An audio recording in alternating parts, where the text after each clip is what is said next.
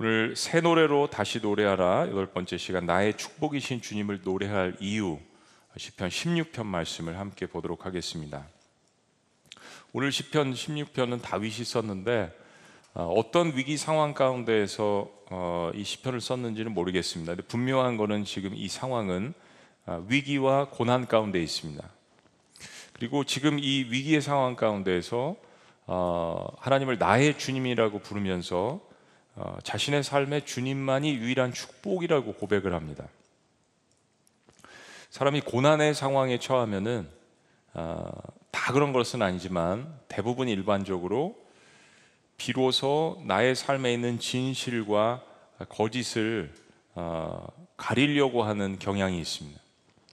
그리고 가려지게 되고요. 누가 진짜 친구인지, 누가 가짜 친구인지, 그리고 정말 내가 어, 썩은 밧줄을 붙들고 있는 건지, 아니면 정말 나를 살릴 수 있는 생명의 밧줄을 붙들고 있는 건지, 이게 사실은 고난의 상황 가운데 우리가 살펴보고자 하는 어떤 인간의 본질입니다. 내가 믿고 있는 것이 허상인지, 내가 정말 진리의 말씀을 붙들고 있는 것, 이게 나를 살릴 것인지를 분별하게 되는 것은 사실은 고난의 상황밖에는 없다라고 생각합니다. 모든 것이 잘 될 때는 어떻게 보면 진리가 드러나지 않고 어, 나의 마음의 어떤 진위 여부도 가려지지 않을 때가 많습니다. 주변의 관계성도 그렇고 사물을 보는 가치관도 그렇고 고난이 축복이라는 말을 C.S. 루이스가 해서 유명해졌지만은 사실은 우리 모두가 성경의 진리 가운데서 발견해야 되는 것이라고 생각을 합니다. 고난이 고통스러워서 그렇지 고난은 우리에게 엄청난 유익을 가져다 줍니다.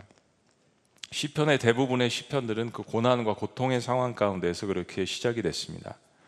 다윗의 삶 가운데 그런 그 고난 그리고 하나님 앞에 그것 때문에 자신을 지켜달라라고 오늘도 호소를 합니다. 그리고 오직 자신이 위기 상황에서 피할 수 있는 분은 나의 주님이신 하나님 한 분뿐이라는 고백을 합니다. 근데 여기서 끝이 아니라 이 위기의 상황 가운데서 하나님만이 나의 축복이라고 고백을 하는 겁니다. 아, 위기, 고난, 고통과 축복이라는 말은 거리가 먼 것처럼 느껴집니다. 근데 극심한 고통 가운데서 하나님만이 나의 축복인 것을 발견하는 것, 이거 자체가 사실은 축복이죠. 자, 1절과 2절 말씀을 우리 다 같이 그런 의미에서 한번 읽어보십니다. 다 같이 시작. 하나님이여 나를 지켜 주소서. 내가 주께 피하나이다. 내가 여호와께 아뢰되 주는 나의 주님이시오니 주밖에는 나의 복이 없다 하였나이다. 그러니까 상반된 등 같은 이 상황 속에서 주님만이 나의 축복이라고 주님만이 내가 노래해야 될 이유라고 다윗이 고백하는데 오늘 그 말씀을 네 가지 이유 가운데서 다윗이 고백하는 것을 저희들이 배울 수가 있습니다. 첫째는 함께 예배할 수 있는 가족 공동체를 주신 주님이시기 때문에 주님이 나의 유일한 축복이라고 고백을 합니다. 자, 3절과 4절 말씀을 제가 읽어 드릴게요. 땅에 있는 성도들은 존귀한 자들이니 나의 모든 즐거움이 그들에게 있도다. 다른 신에게 예물을 드리는 자는 괴로움이 더할 것이라 나는 그들이 드리는 피의 전제를 드리지 아니하며 내 입술로 그 이름도 부르지 아니하리로다. 다윗은 그 시대를 그와 함께 살아나가는 같은 동료들을 존귀한 자라고 이야기합니다. 그리고 다윗은 삶의 고난 가운데서도 그들에게서 즐거움을 찾는다라고 이야기합니다. 아, 그 이유가 헛된 죽은 신을 섬기는 그 이방인들이 아니라 다윗이 섬기는 여호와 하나님을 함께 섬길 수 있는 성도들이기 때문에 다윗은 고난 가운데에서 자신의 즐거움을 거기서 찾는다라고 이야기합니다. 자, 아까 말씀드린 것처럼 고난과 괴로움 가운데 성도들이 있을 때 첫 번째 피할 길은 하나님입니다. 이것은 시편에서 고백을 많이 하죠. 다윗은 하나님만이 자신의 삶의 진정한 축복임을 고난 가운데 발견합니다. 근데 그럼과 동시에 다윗이 하나님께 감사하는 것은 그런 고난을 함께 이야기하고 나눌 수 있는 신앙의 동지들을 주셨다라는 것에 대해서 감사합니다. 이거 중요한 포인트입니다. 역사적으로 다윗은 사울에게 쫓겨서 10년 이상을 광야에서 도망자로 살았습니다. 근데 그러던 가운데 다윗에게 하나님께서 신세와 처지가 비슷한 사람들을 보내주셨습니다. 우리는 아돌람구를 기억합니다. 사실은 아돌람이라는 이 말이 아, 도망자의 은신처 뭐 이런 뜻이 있는데 후세에 지어진 것 같습니다.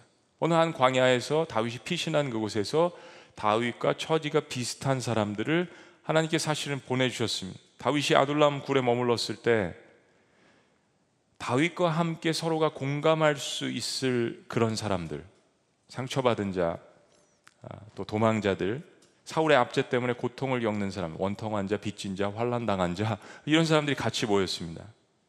우리가 고난의 시간에 하나님 앞에 감사할 수 있는 이유 가운데 하나는 우리가 함께 예배하고 이처럼 함께 한 하나님을 노래하고 경배하고 나의 아픔을 나누고 격려받을 수 있는 영적인 가족 공동체를 주셨기 때문입니다. 여러분 만약에 이게 없다라고 생각해 보세요. 이게 없다면 그것만큼 힘든 환경도 없을 것입니다. 무엇인가 우리가 같이 모여서 하나님을 경배하고 예배하고 여러분 놀랍지 않으세요?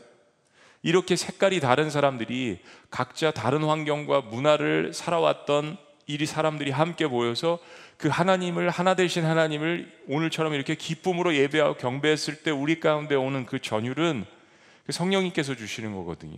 맛보지 않은 사람은 모릅니다. 저는 그런 경우를 참 많이 봤습니다. 교회 처음 오셨는데 우리가 작년에 블레싱 집회도 그런 고백들을 많이 받았지만은 교회 처음 오셨는데 왜 내 눈에서 눈물이 나는지 모르겠습니다. 왜 교회 처음 와서 찬양 예배를 드리는데 왜 이렇게 마음에 이렇게 기쁨이 있는지 모르겠습니다. 이게 영적인 겁니다. 아직 영이 깨지 않아서 그렇지만 하나님께서 무엇인가 그 영혼을 이 회중 예배 가운데 같은 동질성을 공감을 하는 성도인들이 모여서 한 하나님을 예배하고 경배하는 이거 교회 공동체만이 줄 수 있는 엄청난 능력입니다. 같이 모여서 뭐 증오하고 같이 모여서 미워하고 같이 모여서 이게 아니라 같이 모여서 무엇인가 하나님을 예배하고 경배하는 가운데 하나님만이 부어주신 놀라운 축복, 이 세상 가운데서 경험해 보지 못한 무엇인가가 있다라는 것을 아직 영이 깨지 않은 사람들도 분명하게 느낄 수 있다라는 것. 하나님께서 영적 가족 공동체를 나에게 주셨다라는 감사해야 될 이유입니다. 같은 하나님을 노래하고 바벨론 한복판에서 우리가 겪는 신앙인으로서 겪는 고민들을 털어놓을 수 있고 그러므로 말미암아서 같은 치유와 기쁨을 누릴 수 있다는 거 엄청난 축복입니다. 다윗이 이것을 첫 번째 하나님을 노래해야 될 이유로 뽑았습니다. 두 번째, 다윗이 왜 고난의 상황 가운데서 주님이 자신의 유일한 축복이라고 이야기합니까? 두 번째는 아름다운 기업을 주시는 분이 주님이시기 때문이라고 이야기합니다. 아름다운 기업. 자, 5절과 6절 말씀입니다. 여호와는 나의 산업과 나의 잔의 소득이시니 나의 분깃을 지키시나이다. 내게 줄로 재어준 구역은 아름다운 곳에 있으며 나의 기업이 실로 아름답도다. 우리가 인생을 살다 보면 경제적으로 궁핍한 환경을 만나게 됩니다. 갑자기 통장의 잔고가 터없이 모자랄 때가 있습니다. 내일이 다가오는 것이 겁날 때가 있습니다. 살다 보면 갑자기 회사가 부도가 날 때가 있고 거래처가 문제가 생길 때도 있고 갑자기 예고 없이 해고가 통지되는 경우가 있습니다. 다윗이 왕이 되는 약속을 받고 사무엘에게 기름을 기름 부음을 받았지만은 그 다음부터 광야에서 노숙자와 같은 삶을 살았습니다. 어, 골리앗을 무찌르고 사무엘이 찾아와서 기름 부음을 주고 이제부터는 인생의 무엇인가 평평대로가 아, 있을 것 같은 그러한 그 우리의 예상이 되지 않습니까? 그런데 그러지 않았습니다. 엄청난 어려움들과 고난들을 그때서부터 겪었습니다. 우리는 사실 인생의 큰 그림을 모릅니다. 하나님만이 아시죠.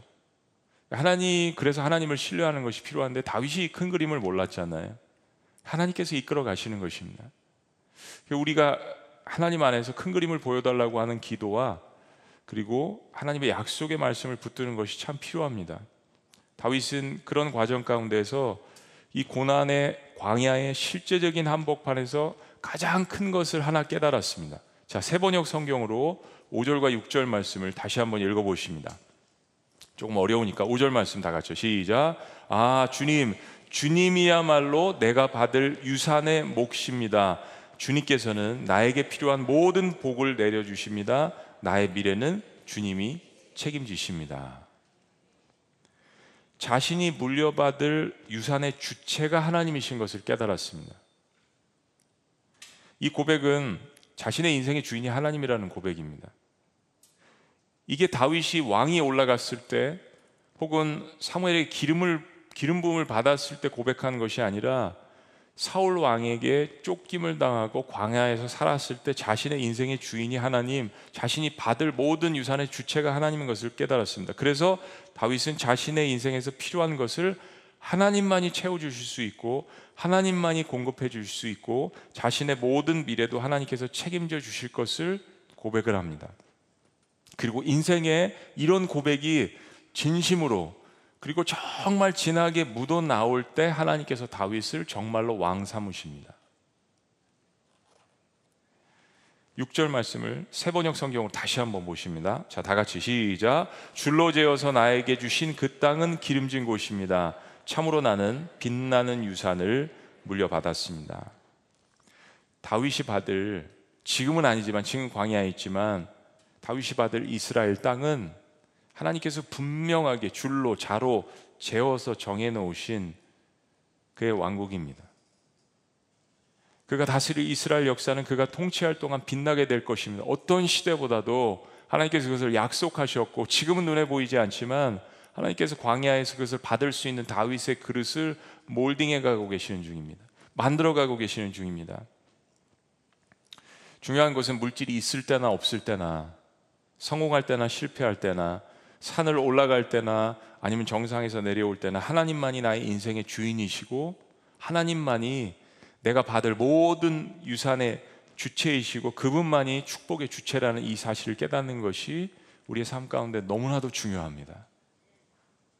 고난은 누구나 있을 수 있습니다. 여러분 고난이 없는 사람은 없습니다. 인생 자체가 고난입니다. 우리 모두가 시인입니다. 다윗만 아삽만 마스길만 시편을 쓰는 것이 아닙니다. 우리 모두가 시편을 쓸 수 있습니다. 왜냐하면 인생 자체가 고난이기 때문입니다. 그러나 그 고난 가운데 누구나 겪을 수 있는 고난 가운데 주님이 나의 인생의 주관자라고 하는 사람은 고난 가운데서도 능히 그것을 이겨 나갈 수 있을 줄로 믿습니다. 세 번째, 다윗이 왜 고난의 상황 가운데서 주님이 자신의 유일한 축복이라고 고백을 합니까? 세 번째는 인생에 흔들리지 않을 수 있는 가르침을 주시는 분이 주님이시기 때문입니다. 흔들리지 않는 가르침. 세상에서 가장 무서운 사람은 자기 마음을 다스릴 줄 아는 사람입니다.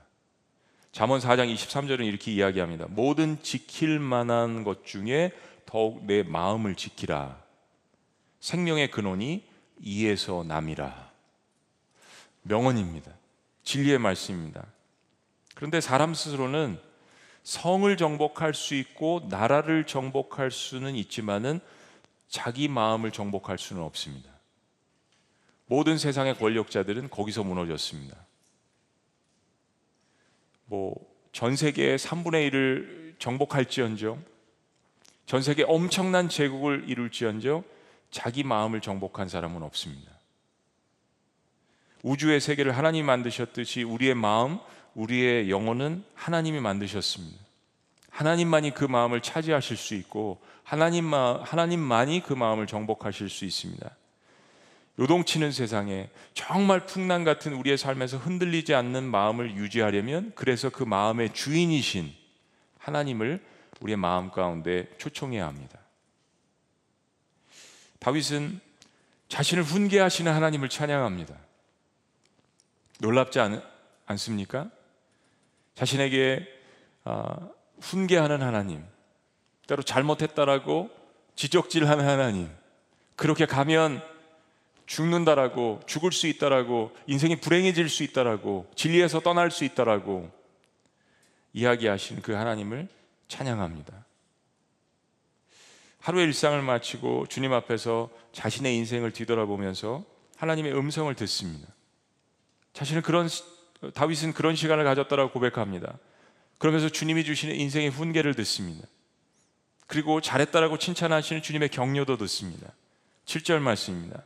나를 훈계하신 여호와를 송축할지어다 밤마다 내 양심이 나를 교훈하도다. 왜요? 내 양심 가운데 좌정하고 계시는 분이 주님이시기 때문입니다. 그 마음을 주님 앞에 맡겼기 때문입니다. 한 나라의 왕으로서 다스리기 전에 그 마음을 주님 앞에 드리니까 마음의 양심 가운데서 활발하게 역사하시는 성령님께서 다윗에게 교훈을 줍니다. 지혜를 주십니다. 책망을 주십니다. 격려를 주십니다. 다윗이 그렇게 할 수 있는 이유는 그가 하나님을 그의 마음에 초대했기 때문입니다. 8절 말씀. 우리 다 같이 우리의 기도로 고백합니다. 시작. 내가 여호와를 항상 내 앞에 모시며 그가 나의 오른쪽에 계심으로 내가 흔들리지 아니하리로다. 할렐루야. 그래서 그는 어떤 상황에도 흔들리지 않습니다. 아, 흔들리지 않는다라고 선언합니다. 풍랑에 배가 때로 방향을 잃을 수 있습니다. 바람에 때로 우리의 삶이 표류할 수 있습니다. 그러나 절대 우리가 우리의 삶 가운데 파산하지 않는 이유는 하나님을 우리의 삶에 모시고 하나님께서 우리의 삶의 중심에 계시기 때문이라는 고백을 다윗이 합니다. 광야에서 합니다. 압살롬에게 쫓길 때 합니다. 그가 죄를 지었을 때 고백을 합니다. 어떤 상황 가운데서도 고백을 합니다.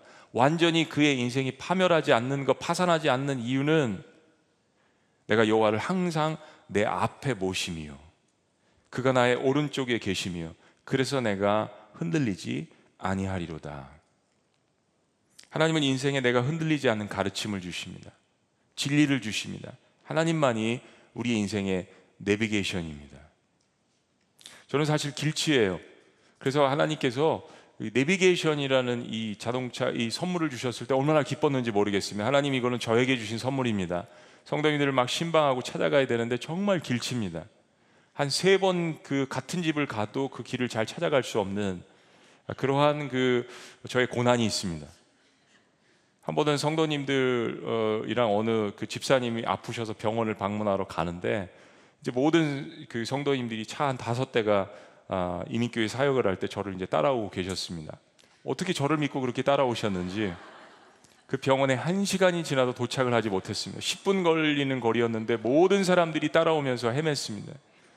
그리고 결국에는 3시간 후에 병원에 도착을 하고 다 같이 함께 모여서 나눔 시간을 갖는데 앞으로는 절대로 목사님을 따르지 않겠다고 했던 그런 경험이 있을 정도로 사실은 길칩니다. 여러분 인생에서 사실 우리가 헤매고 방황할 때가 많습니다. 우리가 작, 우리가 작동하는 핸드폰이든 내비게이션 우리를 속일 때가 있습니다. 하나님은 우리를 속이시지 않습니다. 우리의 삶의 모든 그림을 다 갖고 계시는 그 주님, 그것을 이끌어 가고 계시는 주님, 나의 앞에서, 나의 오른쪽에서, 나의 인생을 이끌어 가시는 그 주님 때문에 다윗이 내가 그럼에도 불구하고 주님을 찬양할 수 있는 이유가 있다라고 고백합니다. 하나님만이 우리 인생의 내비게이션이신 것을 기억하시기를 주의 이름으로 축복합니다. 그래서 때로는 주님께서 책망을 하실 때에도 때로는 주님께서 우리에게 쓴소리를 하실 때에도 우리의 유익을 위해서 하신다는 것. 주님만이 나에게 온전한 가르침을 주신다라는 것. 나를 사랑하시기 때문에 다윗이 광야 생활 가운데 깨닫습니다. 네 번째, 다윗은 왜 고난의 상황 가운데 주님이 자신의 유일한 축복이라고 고백합니까? 오늘과 내일의 소망을 주시는 부활의 주님이시기 때문입니다. 오늘과 내일의 소망을 주시는 부활의 주님. 다윗은 오늘의 기도를 고난 가운데 시작했습니다. 그의 고난 가운데 하나님께서 자기를 지켜달라고 호소하고 애원하고 하나님께 살려달라고 이야기하며 내가 하나님께 피한다라고 고백합니다. 우리의 삶에 있어서 늘 우리의 상황을 하나님께 아뢰는 것이 중요합니다. 하나님 다 아시죠? 그러나 그럼에도 불구하고 하나님은 아버지로서 부모로서 자녀가 그것을 아뢰는 것을 좋아하십니다. 하나님께 나의 고난과 고민을 적극적으로 알리고 기도하는 것은 그분이 내 삶의 문제에 개입하시도록 주도권과 결정권을 양도해 드리는 것입니다. 하나님께서 내 삶을 모르실 것 같아서 내가 하나님께 아뢰는 것이 아니라 하나님 이 문제의 상황에 적극적으로 개입해 주시고 이 주도권을 하나님 앞에 드립니다라는 고백입니다. 그래서 기도가 중요한 것입니다. 그래서 나의 상황을 하나님께 아뢰는 것이 중요합니다. 모든 경우에 마음의 평정심을 잃는 경우는 내가 살아있기 때문에 그런 순간들이 많죠. 그리고 내가 그 문제를 해결하려고 애쓰기 때문에 그럴 때가 많습니다. 내가 해가 동쪽에서 뜨는 것을 염려한다고 해가 서쪽에서 뜨지 않습니다. 분명한 아, 일들이 있습니다. 내가 해야 될 일이 있고 하나님께서 반드시 해 주셔야 하는 일이 있습니다. 견딜 수 없는 고난의 역경의 상황들은 하나님께 나아가는 통로가 됩니다. 내가 해야 될 일이 있습니다. 하나님 앞에 아뢰는 것입니다. 하나님 앞에 부르짖는 것입니다. 그런 상황 가운데서 하나님 이 일은 정말로 내가 도저히 할 수 없는 일이라는 것을 하나님 앞에 고백합니다. 항복합니다. 하나님 이 문제에 개입해 주세요. 이 관계에 개입해 주세요. 하나님 도저히 저는 이 상황을 감당할 수 없습니다. 하나님 기뻐하시는 고백입니다. 쏟아 붓습니다. 하나님 앞에. 우리가 이제까지 본 시편 앞으로 볼 시편의 모든 말씀들의 상당 부분이 우리의 상황을 하나님 앞에 그저 아뢰는 것입니다. 쏟아 붓는 것입니다. 사람에게 쏟아 붓는 것이 아니라 하나님 앞에 쏟아 붓습니다. 하나님 앞에 쏟아 붓는 것은 불평처럼 보일 수 있지만 불평이 아닙니다. 이 상황을 하나님께 아뢰면서 나의 믿음을 하나님 앞에 고백하는 것입니다. 쏟아 붓습니다. 왜 그럴까요? 그분을 신뢰하기 때문입니다. 그분을 믿기 때문입니다. 그리고 그분이 들어주시기 때문입니다. 그분만이 나의 축복이시기 때문입니다. 함께 부르짖고 함께 격려할 수 있는 공동체를 우리에게 또한 주셨기 때문입니다. 영원히 변하지 않는 그 기업을 하나님께서 우리에게 주셨기 때문입니다. 흔들리지 않는 가르침을 우리에게 늘 하나님께서 때마다 시마다 알려주시고 깨닫게 하시고 우리에게 주시기 때문입니다. 그래서 시편 기자는 고난 가운데에서 마음이 낭망되고 괴로워하다가 다시 기쁨으로 일어납니다. 그리고 그의 영이 다윗의 영이 다시 즐거워하는 것을 발견하게 됩니다. 9절 말씀, 10절 말씀입니다. 이러므로 나의 마음이 기쁘고 나의 영도 즐거워하며 내 육체도 안전히 살리니 다 같이 10절 시작 이는 주께서 내 영혼을 수월에 버리지 아니하시며 주의 거룩한 자를 멸망시키지 아니하실 것임이니이다. 수월은 지옥을 이야기합니다. 사망을 이야기합니다. 죽음의 권세를 이야기합니다. 그런데 하나님께서 고난 가운데 그에게 보여주시는 길은 지옥과 사망과 죽음의 길이 아니라 생명의 길이라는 것을 그 고난 가운데 발견을 합니다. 아, 하나님께서 나를 죽이시려고 하시는 것이 아니구나. 그리고 이 생명의 길을 발견하고 누리는 이 다윗의 마음 가운데 이 10년 가운데 영혼 가운데 기쁨과 즐거움이 다시 차오르기 시작합니다. 마치 언제 그렇냐는 듯이 새벽에 다시 통이 도, 다시 해가 떠오르듯이 다윗의 마음 가운데 기쁨과 즐거움이 다시 한번 차오르기 시작합니다. 그리고 이것이 자신에게서 나오는 것이 아니라 하나님께서 공급해 주시는 것임을 깨닫습니다. 아, 하나님께서 공급해 주시는 것이구나. 나에게는 이런 소망이 기쁨의 근원이 샘의 근원이 나에게서 나올 수 있는 것이 아니구나. 11절 말씀입니다. 다 같이 고백합니다. 우리의 고백입니다. 시작. 주께서 생명의 길을 내게 보이시리니 주의 앞에는 충만한 기쁨이 있고 주의 오른쪽에는 영원한 즐거움이 있나이다.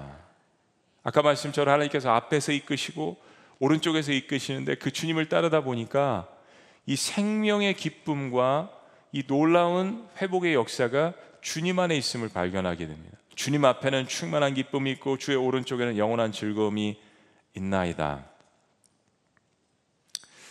고난 가운데만 발견할 수 있는 겁니다. 뭐가 내 인생 가운데 진정한 생명을 줄 수 있는지, 어떤 게 순간적인 행복이 아니라 영원한 기쁨을 줄 수 있는지는 고난 가운데만 발견하게 됩니다. 그래서 우리는 아까도 그 찬양을 했지만 그렇습니다. 욥의 고백이 진실입니다. 때마다 시마다 우리 고난 가운데 그 고백을 합니다. 나의 갈 길은 주님만이 아십니다. 그리고 내가 단련한 후에는 정금같이 왜냐하면 나머지는 다 타잖아요. 순간적인 거 영원하지 않는 것들은 고난 가운데서 다 없어집니다. 진리가 아닌 것들 우리가 헛된 추구했던 망상들 삶에 쌓아놓았던 것들은 다 없어집니다. 근데 고난은 진리만 남게 합니다. 정금같이 퓨리파이 시킵니다. 오늘 다윗의 이 고백이 여기서 끝나지 않습니다.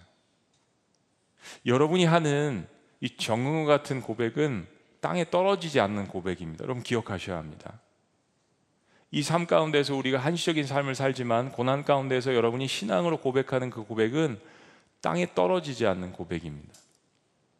시편 16편에 다윗이 고백했던 이 고백은 천년 후에 베드로의 첫 설교에서 인용이 됩니다. 수많은 사람들 앞에서 어, 당신들이 나사렛 예수를 십자가에 못 박았다라고 사실은 우리죠 유대인들이 다윗 어, 베드로도 유대인이니까요.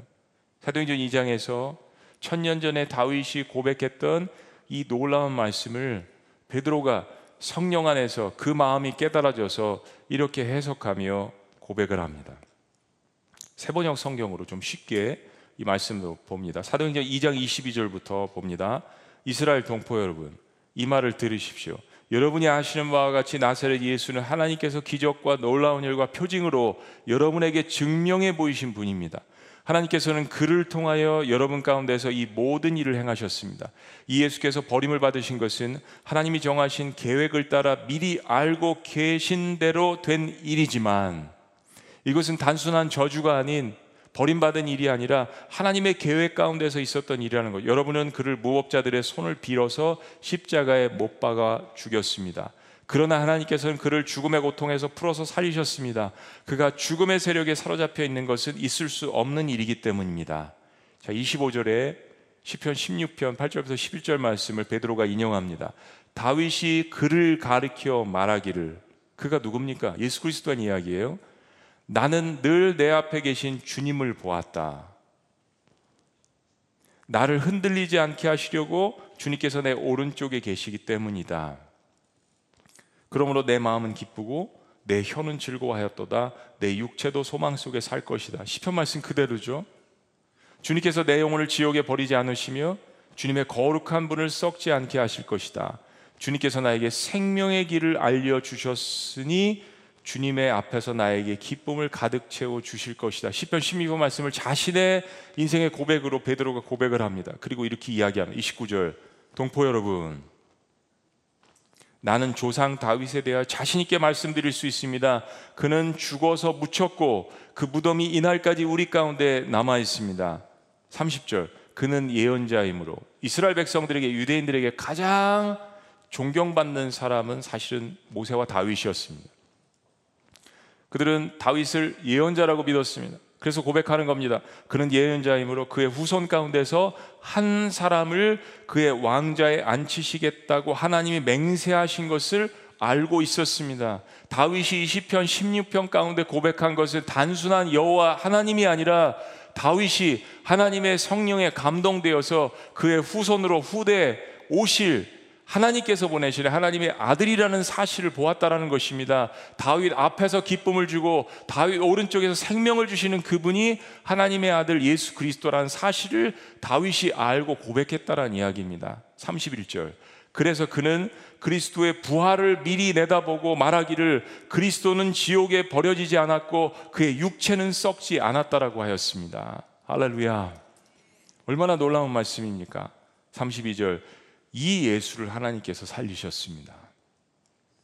여러분이 다윗을 믿는다면 그가 우리 유대인 가운데 가장 강력한 왕이며 하나님께서 세우신 예언자 선지자라고 믿는다면 다윗이 알아본 다윗이 고백한 다윗이 광야 생활에서 그의 고난 가운데 고백한 그가 만난 예수 그리스도를 우리가 십자가에 못 박았는데 그렇다면 우리가 어떻게 하나님 앞에 회개합니까? 라는 이 설교를 베드로가 천년 후에 하게 된 것입니다. 31절 이 예수를 하나님께서 살리셨습니다. 그리고 우리는 이 모든 일들의 증인입니다. 33절 다 같이 읽습니다. 아, 시작. 하나님께서는 예수를 높이 올리셔서 자기의 오른쪽에 앉히셨습니다. 그는 아버지로부터 약속하신 성령을 받아서 우리에게 부어 주셨습니다. 여러분은 지금 이를 보기도 하고 듣기도 하고 있는 것입니다. 할렐루야. 그렇습니다. 여러분이 고난 가운데 하시는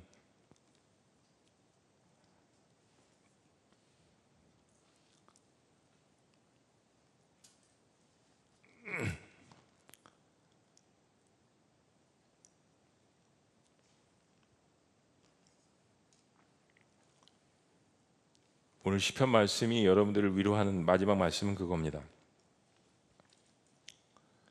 어, 다윗이 그 천년 후에 자기가 한 이 고백이 어, 이스라엘 백성들을 변화시키고 또 유대인들을 구원케 하는 놀라운 마음에 쓰여 놀라운 사역에 쓰여질 것이라는 것을 다윗이 다 깨닫지는 못했을 것 같습니다.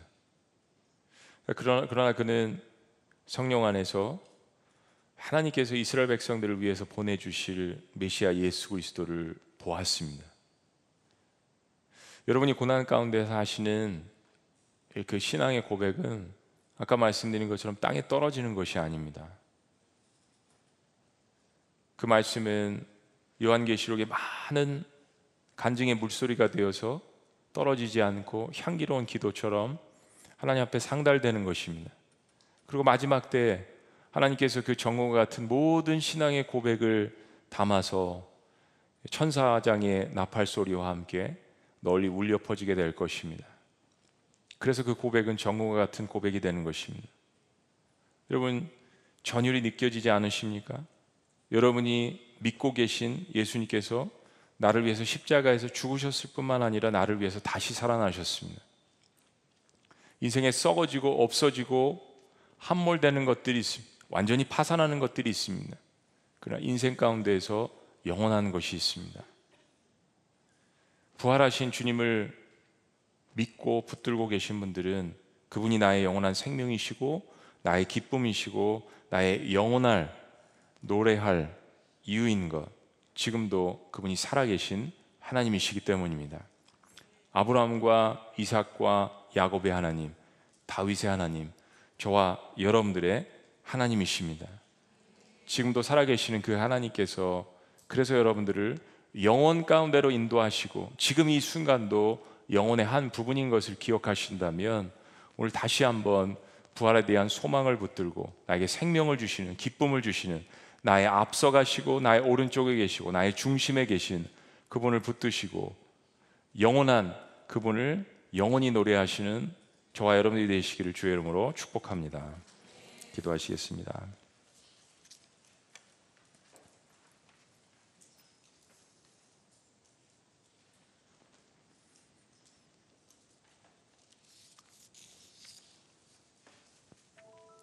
그렇습니다, 여러분. 놀라운 고백입니다. 놀라운 말씀입니다. 이름으로 나의 마음이 기쁘고 나의 영도 즐거워하며 내 육체도 안전히 살리니 이는 주께서 여호와 하나님께서 오실 그리스도께서 내 영혼을 수월에 버리지 아니하시며 주의 거룩한 자를 멸망시키지 아니실 것임입니다. 주께서 생명의 길을 내게 보이시리니 주의 앞에는 충만한 기쁨이 있고 주의 오른쪽에는 영원한 즐거움이 있나이다. 하나님께서 그의 아들을 예수를 살리셨습니다. 그거는 우리에게 본을 보여주신 것입니다. 내가 내 아들 예수 그리스도를 살리듯이 내가 사랑하는 나의 아들들, 나의 딸들을 살리겠다라고 주님께서 선포하시고 선언하시고 보여주신 것입니다. 살아계신 하나님, 주님만이 우리의 영원한 생명이시고 우리의 기쁨이신 것을 기억합니다. 고백합니다. 슬픈 마음 있는 자, 몸과 영혼 병든 자, 누구든지 그래서 예수 그리스도 이름을 부를 수 있도록 주님 우리를 붙들어 주시옵소서. 예수님만이 우리가 노래할 이유가 되는 것을 주님 앞에 고백합니다. 자랑스럽게 고백할 수 있도록 인도하여 주시옵소서. 기쁨으로 고백할 수 있도록 인도하여 주시옵소서. 주님만이 나의 생명이시고 기쁨의 근원이시며 축복, 축복이신 것을 어떠한 고난의 상황 가운데에서도 고백할 때 하나님이 부어주시는 놀라운 치유함과 회복의 역사가 이 말씀을 듣는 모든 하나님의 백성들 가운데 일어날 수 있도록 역사하여 주시옵소서. 놀라우신 이름 예수님의 이름으로 기도합니다. 아멘. 우리 자리에서 다 같이 일어나셔서 영상으로 예배드릴 드시는 분들도 함께 우리 고백합니다. 아, 슬픈 마음 있는 자, 몸과 영혼 병든 자, 누구든지 부르시오. 예수 이름 부르시오. 여러분의 고백이 되었으면 좋겠습니다. 여러분의 진정한 고백이 되었으면 좋겠습니다. 우리 기도하는 마음으로 같이 함께 찬양합니다. 슬픈 마음 있는 자,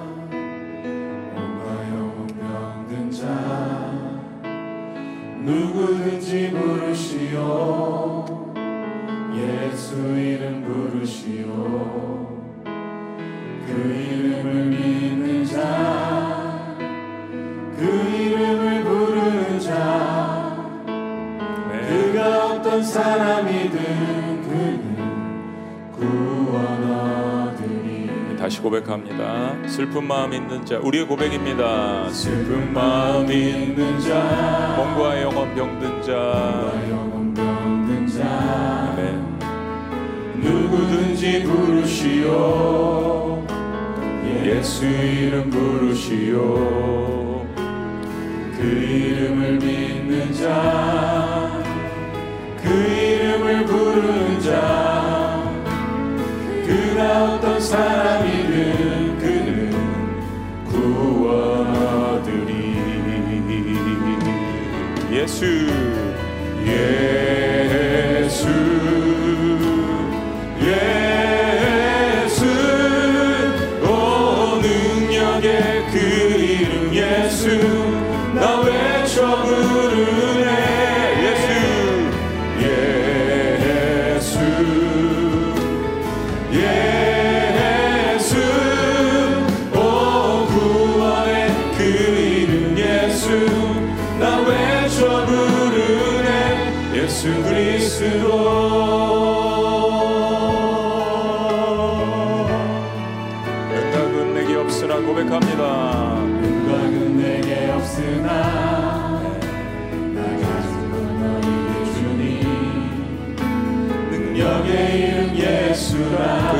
붙드시오. 그 이름을 붙드시오. 그 이름을 믿는 그자 이름을 외치는 자, 그 이름을 외치는 그가 어떤 자. 사람이든,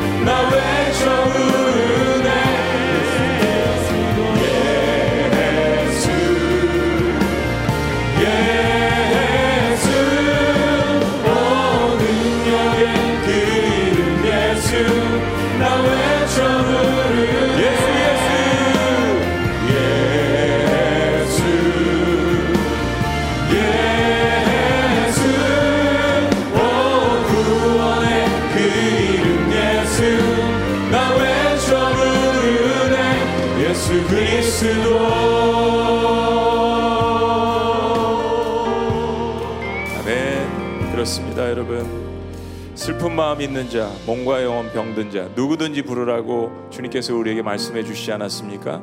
다윗이 마음속에 푼 그분 예수 그리스도 여호와 하나님, 우리의 하나님이신 것을 믿으시기를 주의 이름으로 축복합니다. 오늘 이 시간 우리 네 명의 어, 병들고 아프고 연약한 성도님들을 주님 앞에 올려드립니다. 그 안에 여러분의 기도도 있을 수 있고요. 여러분의 가정의 기도도 있을 수 있지만 특별히 네 명을 주님 앞에 올려드립니다. 우리 배동진 성도님 담도한 말기로 선술 수 없다고 하지만 주님께 소망을 두고 병 고침과 구원의 은혜 오늘 들은 말씀처럼 그런 놀라운 역사가 있기를 원합니다. 백영예 성도님 뇌출혈로 재활 치료 중에 최근 탈장으로 수술 여부를 확인하고 치료받아야 합니다. 주님께서 친히 인도해 주시고 회복과 놀라운 역사를 허락하여 주시옵소서. 성복희 성도님 지난 2월에 유방암 수술로 세 차례 항암 치료와 방사선 치료를 받아야 하는데 모든 치료를 감당할 수 있고 그 모든 것을 이겨낼 수 있는 아, 힘을 하나님께서 허락하여 주시옵소서. 우리 윤태산 아이를 위해서 기도합니다. 어린 나이 다섯 살인데 백혈병으로 집중 치료 후 2년 동안 치료를 받게 되는데 부작용 없이 치료받을 수 있고 그 어린 아들에게 어린 영혼에게 하나님께서 보여주시는 놀라운 치유 역사 무엇보다도 앞에서 이끄시고 옆에서 이끄시고 그의 중심 가운데 계신 우리 사랑하는 태산이의 하나님께서 태산이를 인도하시는 놀라운 치유의 역사가 있기를 우리 다 같이 함께 기도했으면 좋겠습니다. 주님 한번 외치시고 네 분을 주님 앞에 올려드리며 여러분의 가정의 기도의 제목들도 우리 다 같이 한번 올려드렸으면 좋겠습니다. 우리 주여 외치시며 기도합니다. 주여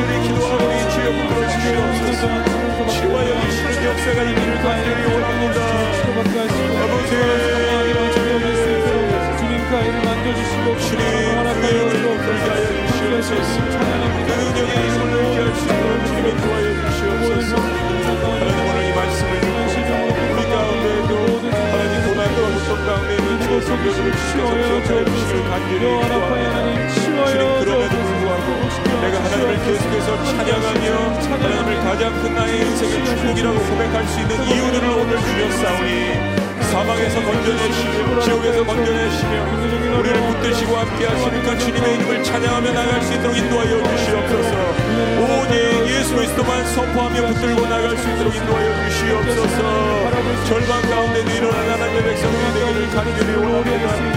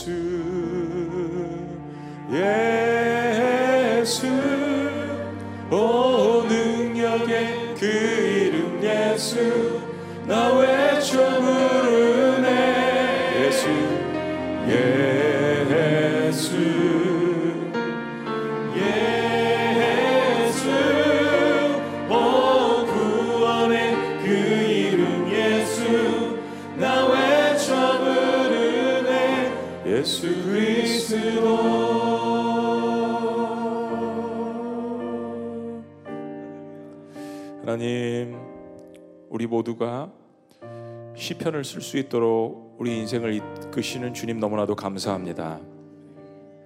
우리도 고난 가운데 있지만은 주님을 노래할 이유가 우리의 삶 가운데 충분하게 있기 때문에 늘 매일매일 우리 시편을 적어 나가는 하나님의 자녀가 될 수 있도록 인도하여 주시옵소서. 그리고 이 시편이 땅에 떨어지지 않고 누군가에게는 그것이 위로와 격려와 또한 살 소망이 아, 되는 것을 저희들이 다윗의 시편을 통해서 기억합니다. 3천 년 전에 쓰여졌던 이 시편 말씀을 천년 후에 베드로가 다시 한번 설교해서 3천 명이 주님께로 돌아오며 그리고 3천 년 후에 우리가 다시 한번 땅에 떨어지지 않은 이 다윗의 고백을 통하여서 주님 앞에 나아가는 것처럼 나도 인생에 눈물로 시를 쓰고 고난 가운데 고백하고 또 그 가운데서 주님을 찬양하는 이 놀라운 고백들을 통하여서 하나님께서 영혼들을 살리시고 목장 공동체를 치유하시고 교회를 아, 능력 있게 붙드심으로 말미암아서 이 세상에 하나님 나라가 든든히 서가는 놀라운 역사들이 시편을 써내려가는 하나님의 백성들을 통하여서 그대 눈물의 고백을 통하여서 이루어질 수 있도록 역사하여 주시옵소서. 오늘 네 명의 영혼들을 주님 앞에 올려드렸습니다. 또 각자 개인의 기도 제목들과 가정의 아픔과 어려움들과 목장 공동체 식구들을 위하여서 주님 앞에 올려드렸습니다. 자신의 고백을 주님 앞에 드렸습니다. 하나님 놀라운 치유와 회복의 역사들이 곳곳에서 하나님 일어날 수 있도록 인도하여 주시옵소서.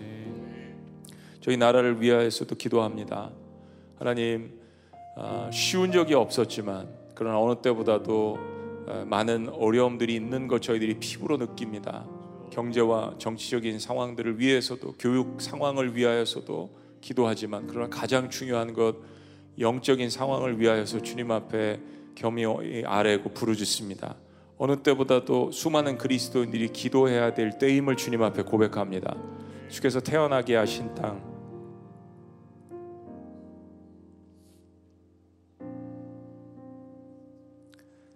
어, 이 땅을 극률히 여기시는 그 하나님의 기도가 하나님 쌓여질 때 다시 한번 하나님 이 땅의 평화가 그리고 예수 그리스도의 계절이 일어날 수 있도록 주님께서 역사하여 주시옵소서. 미얀마 땅을 위하여서도 저희들이 기도하는데 하나님 오히려 이 정말 어려운 죽을 아, 그러한 절망과 같은 위기 속에서 우리 성교사님들과 그곳에 세워진 교회들이 정말로 복음을 선포하는 놀라운 역사들을 그리고 주님께서 앞에서 인도하시고 오른쪽에 계시며 그들을 보호하시는 역사들이 곳곳에 일어날 수 있도록 주께서 인도하여 주시옵소서. 코로나 상황 가운데서도 목숨을 잃은 선교사님들이 있습니다. 우리 사모님들과 또 우리 선교사님들과 그 자녀들을 주님께서 기억하여 주시고 주께서 보호하여 주시옵소서. 하나님 올해 셀 컨퍼런스가 있습니다. 우리 교회만의 아, 독보적인 유산이 아니라 2000년 전에 주님께서 이 땅에 오셔서 보여주신 열두 제자의 비전, 한 영혼을 품으신 하나님 그 마음이 이 컨퍼런스를 통하여서 전해질 수 있도록 인도하여 주시옵소서. 교회 사이즈에 상관없이 아무리 작은 교회라도 열두 사람을 붙들고 복음을 증거하고 제자 훈련을 하며 사랑을 증거할 수 있다라는 이 놀라운 비전.